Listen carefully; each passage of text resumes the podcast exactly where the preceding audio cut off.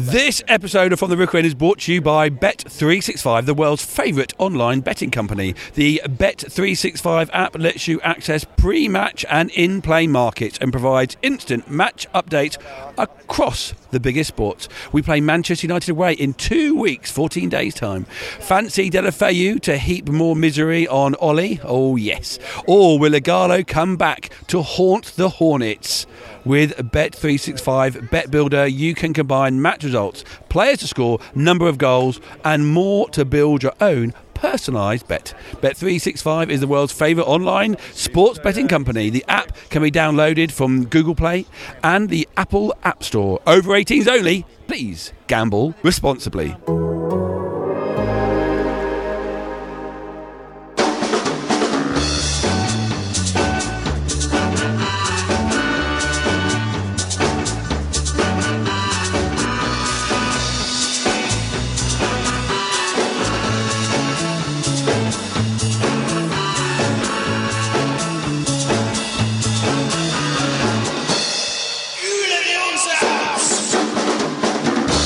Hello and welcome to From the Rookery End, brought to you by The Athletic. My name's John. With me is Colin Uh, good evening. and Kieran. Hello. Or actually, I, I'm going to. Brigadier uh, Colin, uh, you'll find out in a movie in about uh, a month's time. Um, yes, we've just left the Amex Stadium uh, where Watford have drawn 1 1.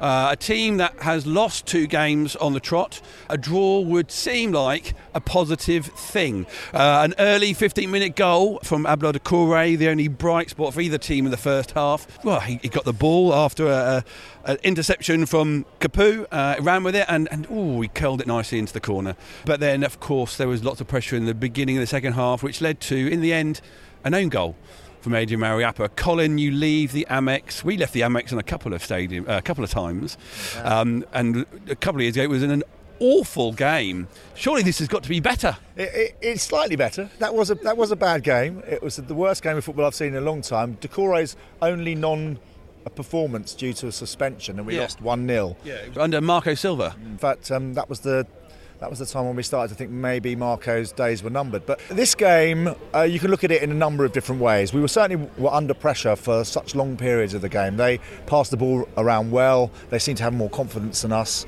even when they went one 0 down.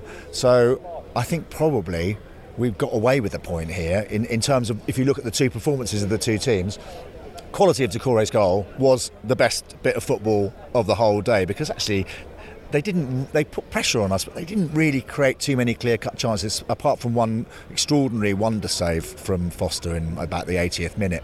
Uh, and their goal is one of those goals and you drive the ball across the box. If the defender doesn't get a shout sprinting back towards his own goal he could have left it. There was no one there. There was no one behind him. He, di- he didn't get a shout. he didn't get a shout and he put his foot on it and instead of it going wide it, it was quite a good finish actually I've ordered a text message from my friend Dylan, the photographer, saying, "Hey, maps up front at the beginning of next week."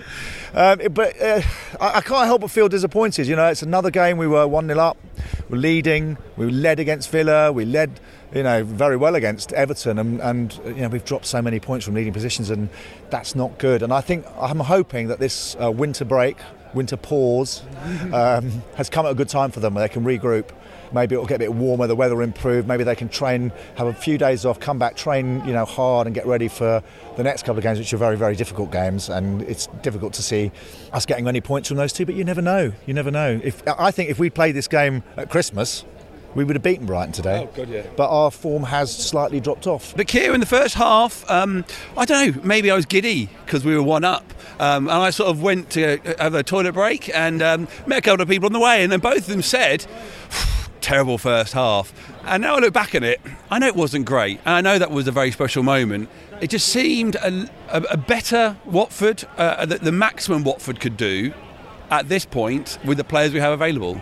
Yeah, I, I don't think it was a terrible first half. I think sometimes you've got to give the opposition credit. You know, I think Graham Potter's come into this club and he's already earned himself a new contract this season, which is a an indicator of how much of an impact he's he's made. And there's this misconception, isn't there, that with some English managers, I think this is the same with Chris Wilder at Sheffield United, that they want to play direct football, and actually they don't. Brighton play really nice stuff, and actually we didn't have an awful lot of the ball at all in the game. Not just the first half, but the second half less so.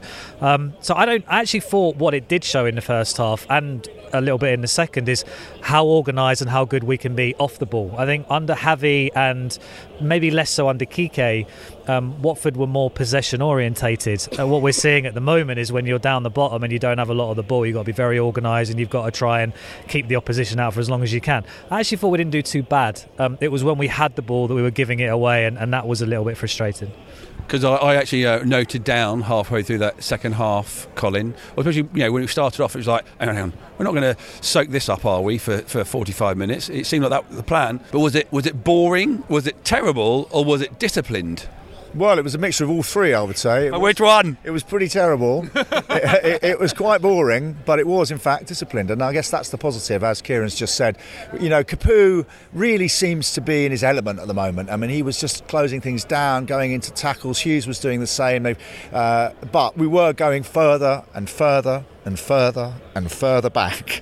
And they had the ball in our last third where they shouldn't have it a lot. We did well not to give away too many set pieces. We, we did well not to give away too many set pieces, too many fouls, too many corners.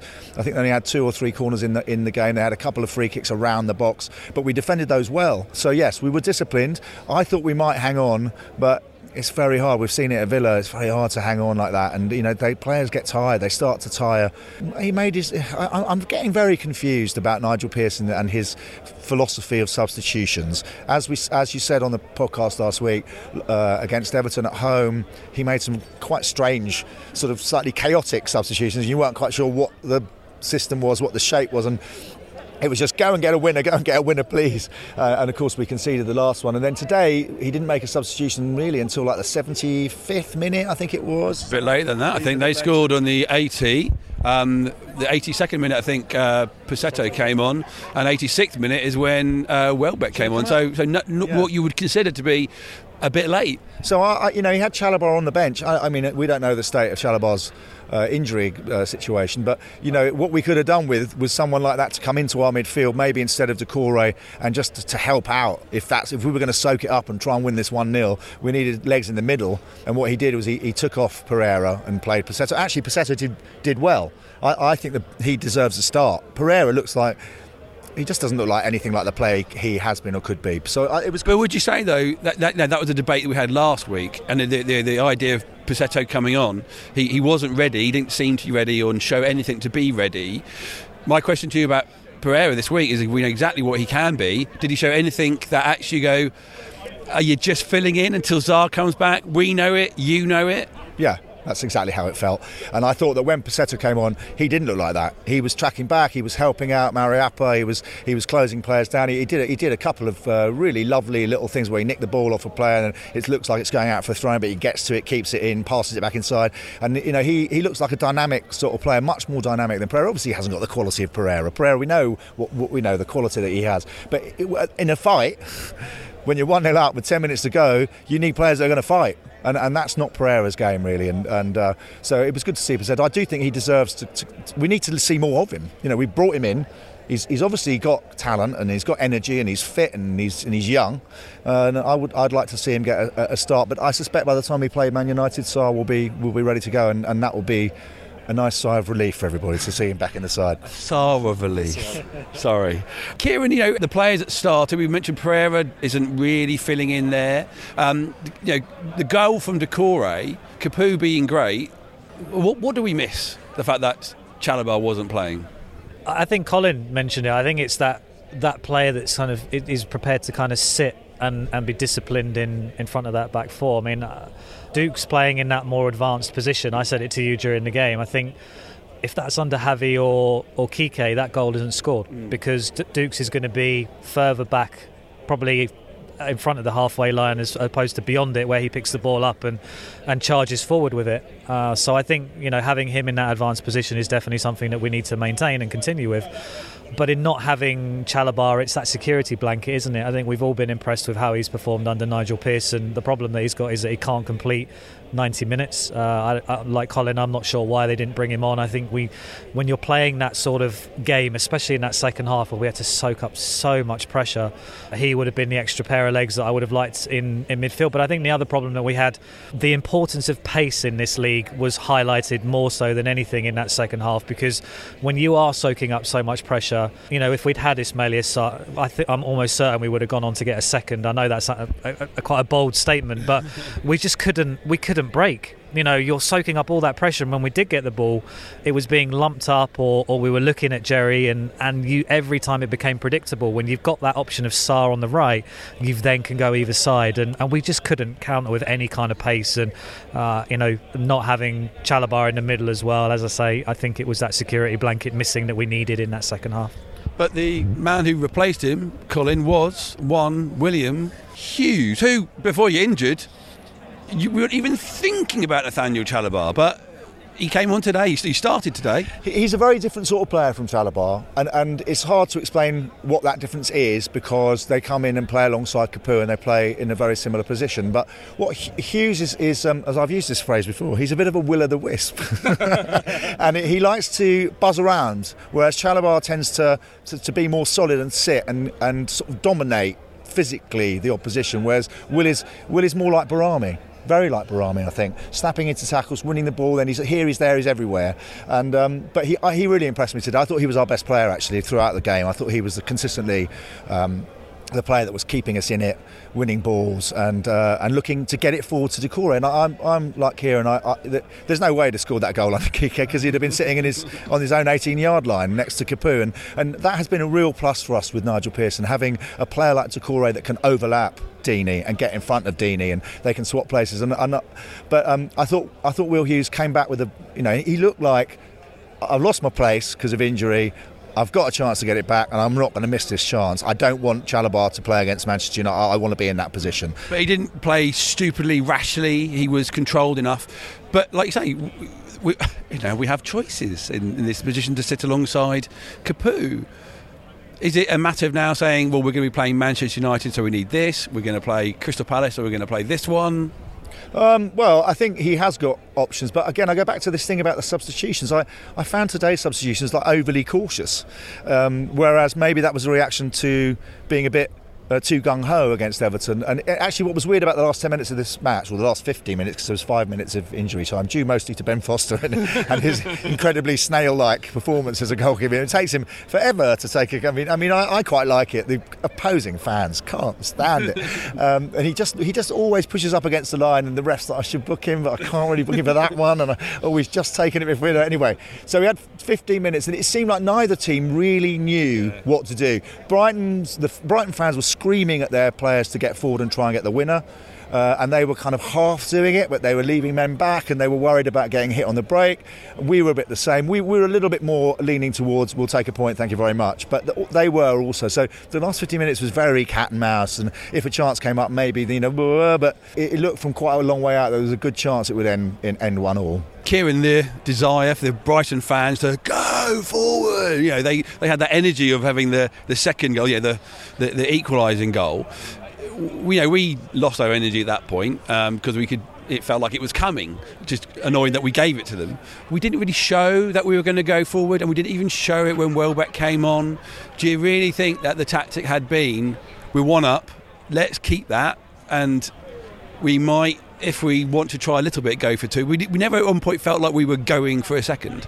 I think that probably the message before the game was we don't want three defeats in a, in a row.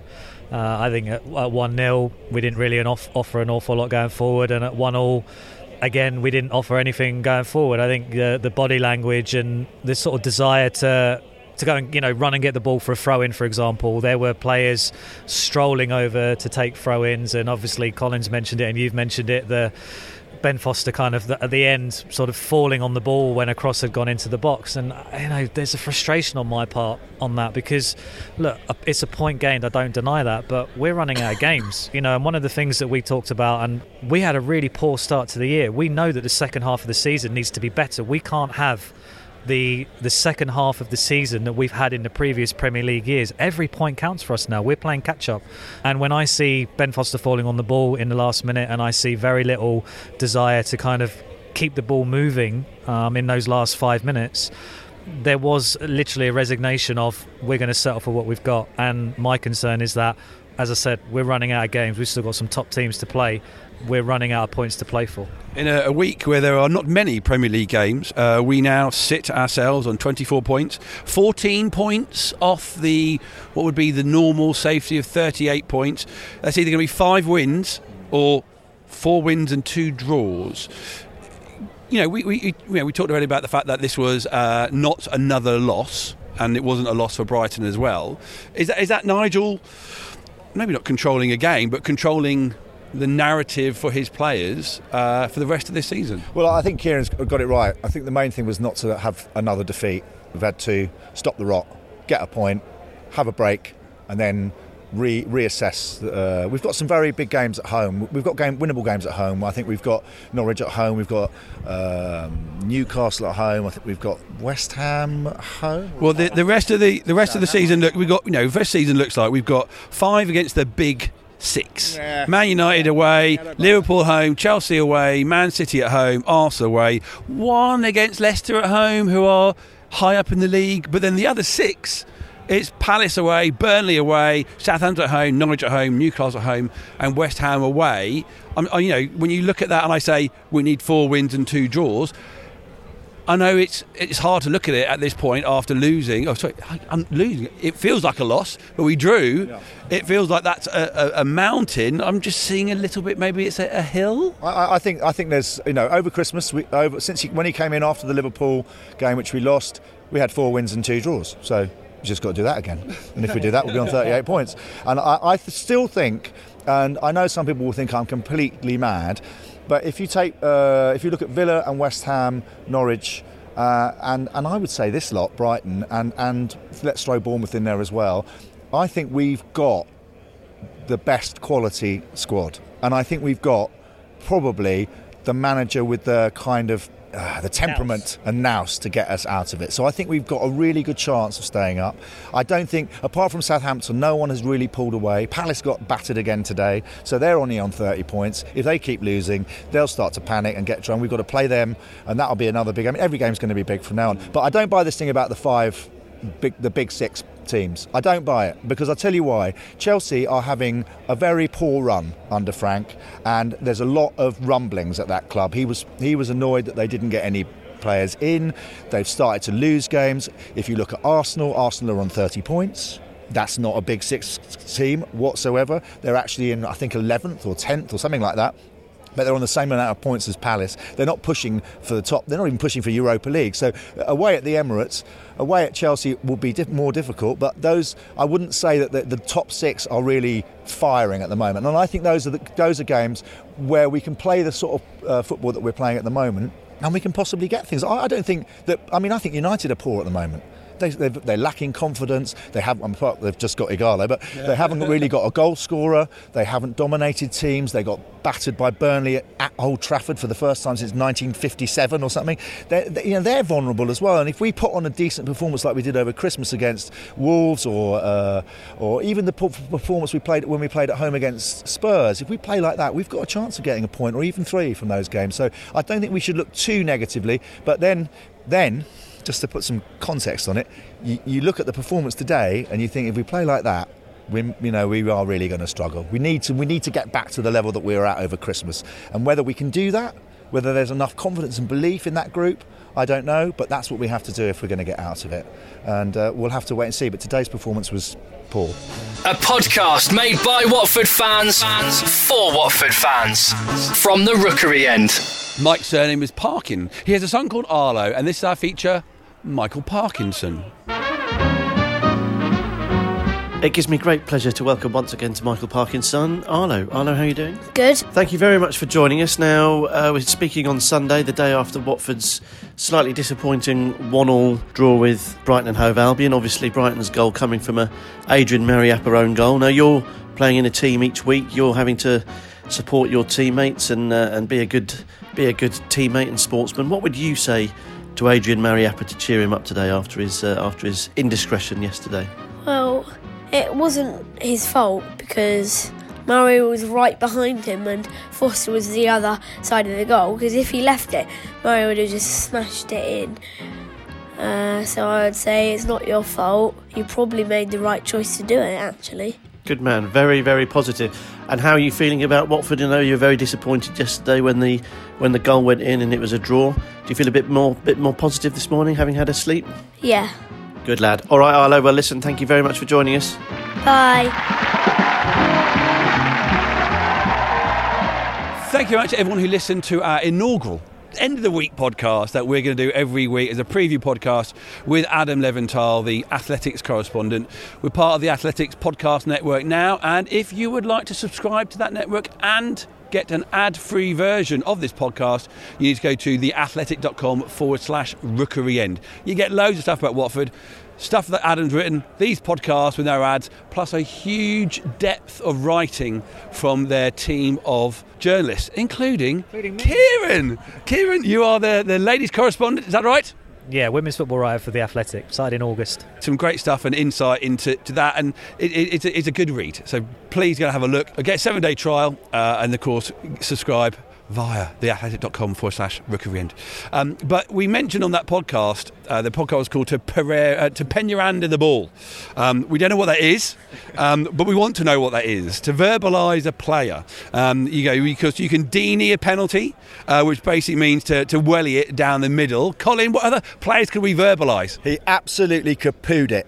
and I'll tell, you what that, I'll tell you what that is. That is uh, a crossfield pass hit about hip high with absolute flat trajectory with perfect accuracy straight into the left winger from the right side of the pitch with seemingly no effort, incredibly languid, and that is to kapoo it. What would, though, let's be a bit negative with this, what would uh, an Andre, to Andre a through ball Andrea through ball would be playing a through ball and it hitting the striker on the back of the heels and not actually getting through to the striker. because um, maybe we'd want to. Well, he didn't have a great game today. To, to Pereira uh, a tackle, which basically means to not really try for it. But actually, to be this year, maybe I'm being a bit harsh. Maybe he went a little bit better, uh, and he is putting himself uh, into those tackles. I've got one. He queened it. to get the ball outside the D, to look up and smack it straight into the top corner. He's done it three times. I think all his goals have been absolute uh, queeners. Um, let's see if we can get some more uh, soon in this season. Of course, there's always a Cathcart clearance, uh, and no nonsense, but controlled. Hit into touch. Just to clear it from danger.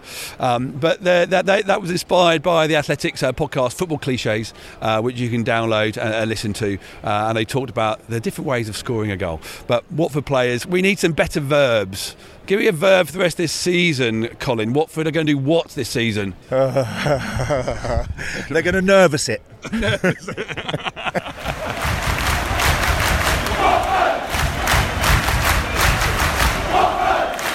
You're listening to From the Rookery End.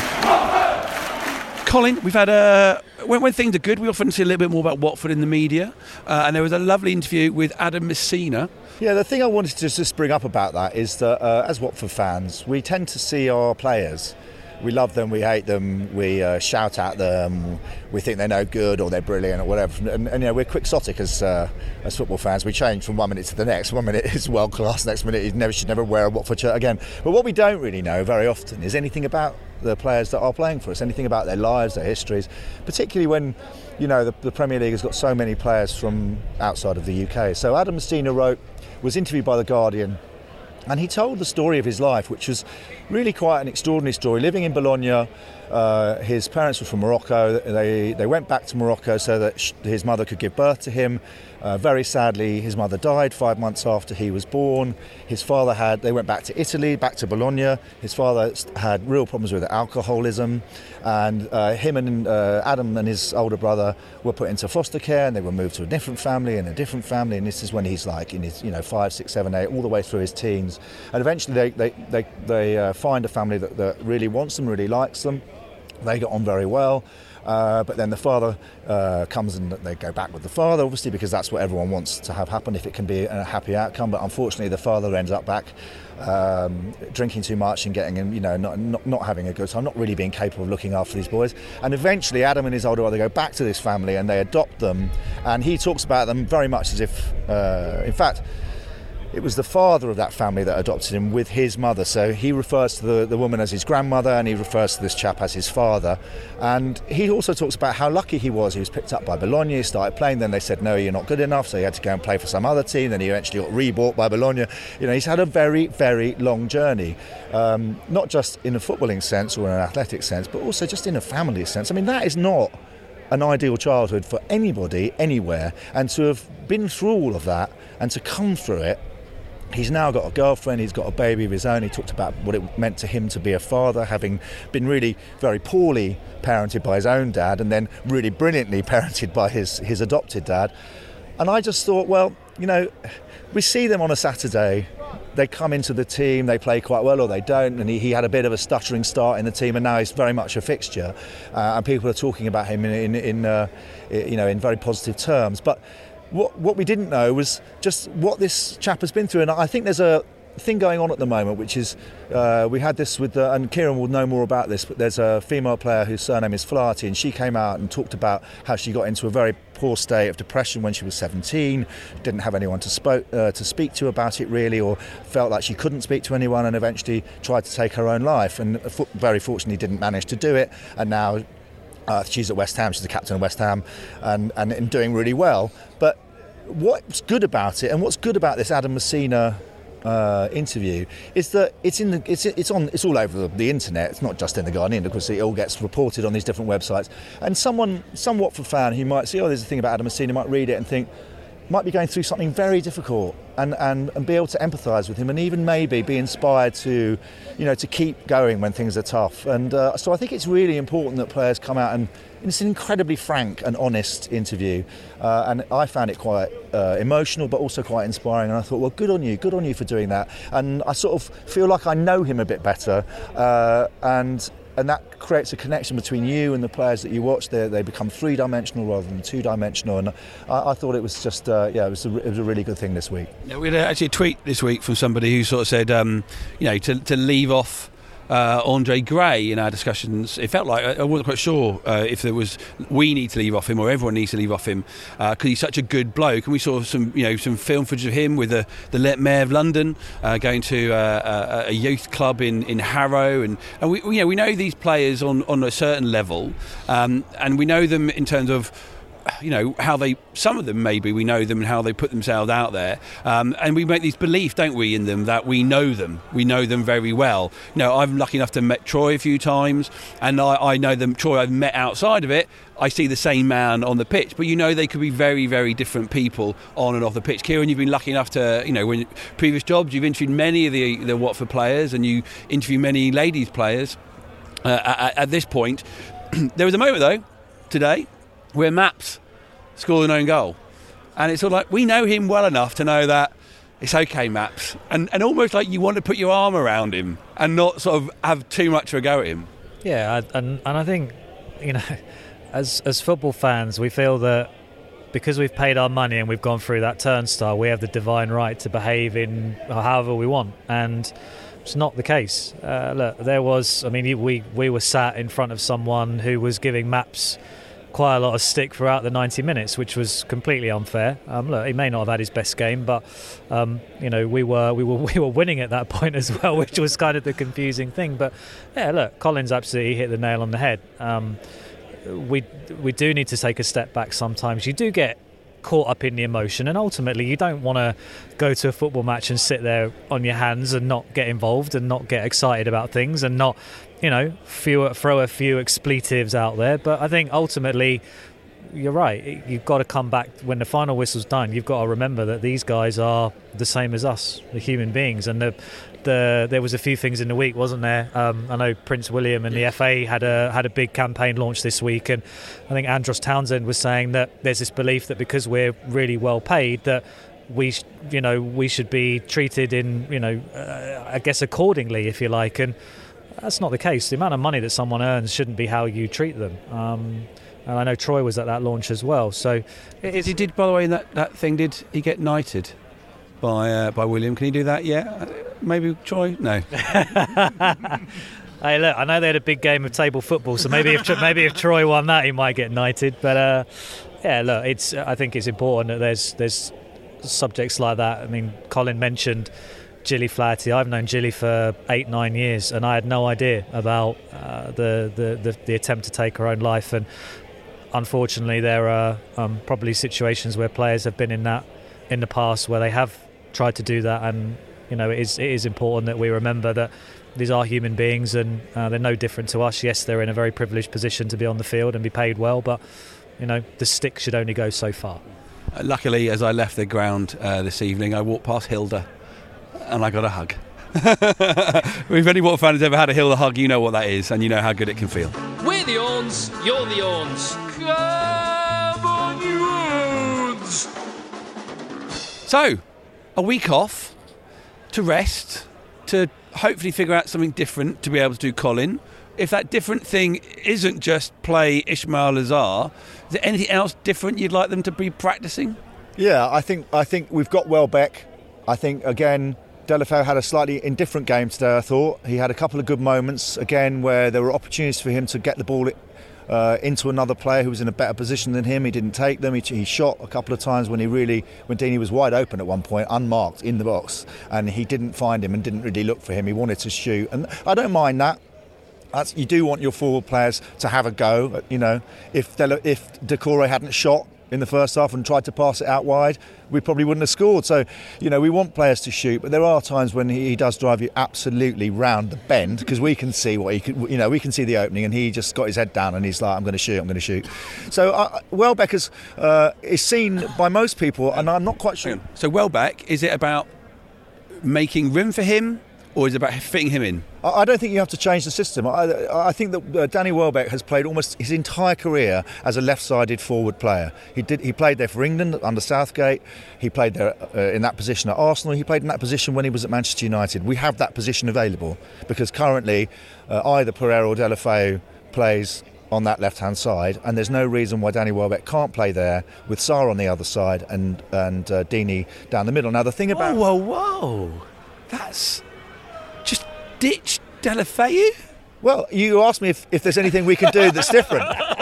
so what we can, but, oh wow! Okay, so there's two things we can do. We either do that, or we go to a 4-4-2 and play him alongside Deeney. But the point is, Danny Welbeck, on form, is one will be one of our best players because we only have to look at his, his history as, as a player. He's played at Manchester United, Arsenal. He's played a lot of times for England. He's scored wherever he's been, about one in three normally, which from the wide position is good. So if you want to change things up, and you want to change up personnel, then is it better to keep the system the same, 4 2 3 1, which we've been playing consistently, which has been working pretty well for us in terms of scoring goals, not so well at the other end. So if you want to keep the same system, then you've got to put Welbeck out on the left or drop Deeney and play him through the middle. But I don't believe he's a number nine Welbeck. I think his pace hurts teams further out wide. So that would mean dropping Pereyra possibly or Deulofeu. You could take Pereyra out, put Deulofeu on the other side, and not play Sarr. But if you want to bring Sarr in, everyone seems to want to bring him back as quickly as we can, and you, but you want to get Welbeck in the side. I would say keep the system the same and play him out on the left. And I mean Deulofeu won't be happy about it, but you know Pereyra's not happy about being his understudy either. So you know that, that's the thing about competition for places you've got three or four players that can play wide, only two of them can play. So if you want to do something different, that's a possible thing you can do that's different. Question I want to ask you, Kieran. Mm, should should we have done that today? Yes, I think so. yeah, honestly, I do. I do. I think, um, as I said, the when you're going to play the way that we did, where you are going to soak up so much pressure, you need those players that are quick on the break. Now we know that Danny Welbeck's probably lost a, a yard of pace because of the injuries that he's had, but I would have much preferred to have had Welbeck and Deulofeu um, available to us to be able to try and counter Brighton when they were up in our third of the field, and we just didn't have that. You know, Bobby we know is not one of those players that is quick and isn't going to, you know, charge forward 30, 40, 50 yards. And I, and I think having Danny there may well have helped us out. And I, I'm with Colin. Played Welbeck on the left, Deulofeu on the right today, and, and you know we didn't do that. But um, I would do that against the United if Sarr is not available. Thank you very much for uh, listening to From the Rookery End. Uh, this is our weekend podcast where me, Mike, Jason, Kieran, Colin and Geordie might be gathering outside a Watford game or on a Sunday morning uh, to chat about what's happened during the weekend.